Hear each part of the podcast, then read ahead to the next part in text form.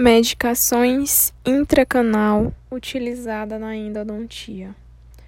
O objetivo da utilização das medicações. A função da medicação intracanal em endodontia é basicamente combater os microrganismos que resistiram à sanificação do sistema de canais radiculares proporcionada pelo preparo químico cirúrgico modular a reação inflamatória que ocorre após o preparo do canal radicular, ocupando fisicamente o espaço do canal, pois sabemos que o conduto vazio funciona como um tubo de ensaio para a recontaminação microbiana do mesmo.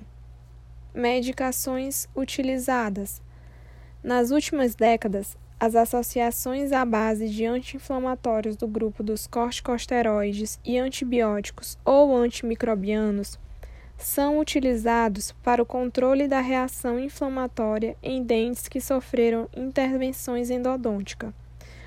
Porém, portadores de, por de polpa viva, representados pela hidrocortisona, otosporin, potência 1, prednisolona, rifocorte, potência 2 e dexametasona, NDP, fórmula e ação, potência 10.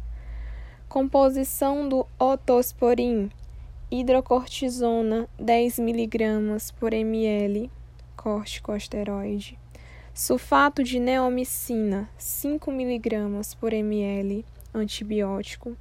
Sulfato de polimixina B, 10.000 UI por ml, antibiótico.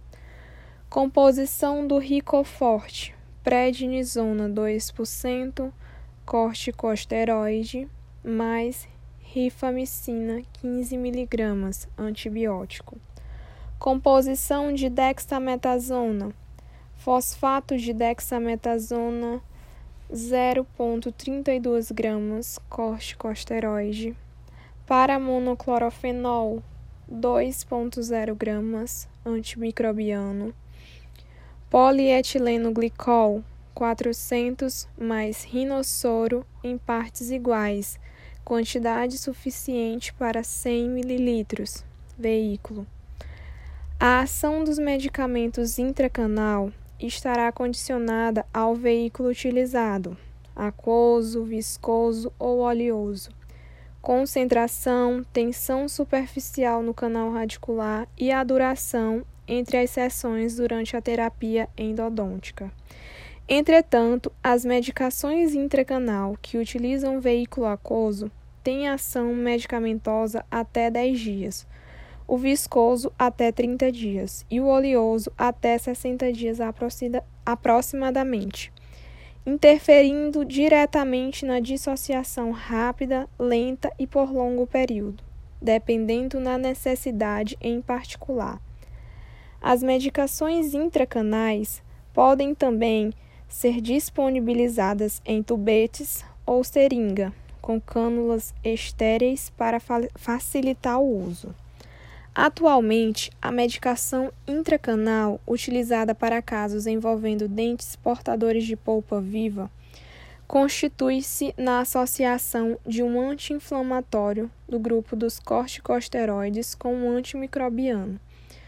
O anti-inflamatório é o fosfato de dexametasona, pois trata-se de um corticosteroide potente e seguro do ponto de vista biológico e o antimicrobiano, o paramonoclorofenol, associados ao polietileno glicol 400, veículo viscoso, e ao rinossoro.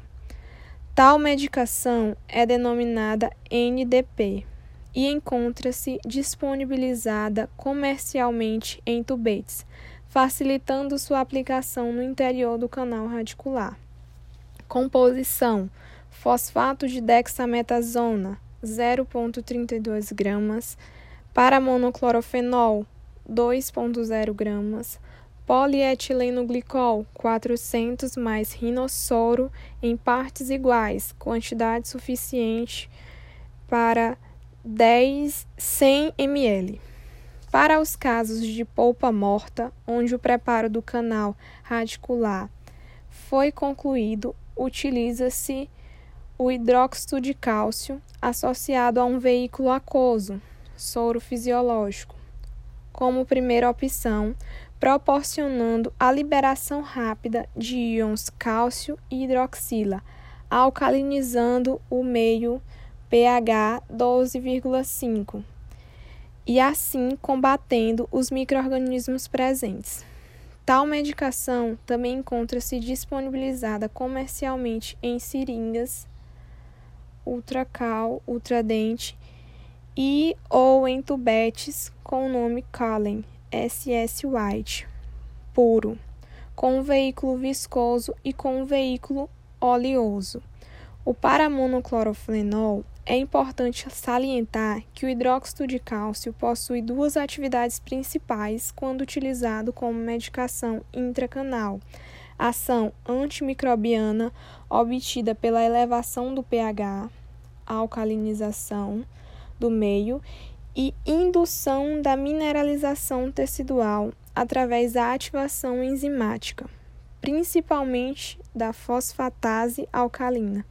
Entretanto, algumas indicações para o uso da medicação intracanal à base do hidróxido de cálcio se faz necessário tanto para os casos de polpa morta, mas principalmente nos casos de polpa viva, onde o tempo de permanência da medicação intracanal é prolongado entre sessões por motivos diversos, ou casos de reabsorções internas, mancha rósea e reabsorção externa do dente, oriunda das alterações degenerativas das doenças da polpa.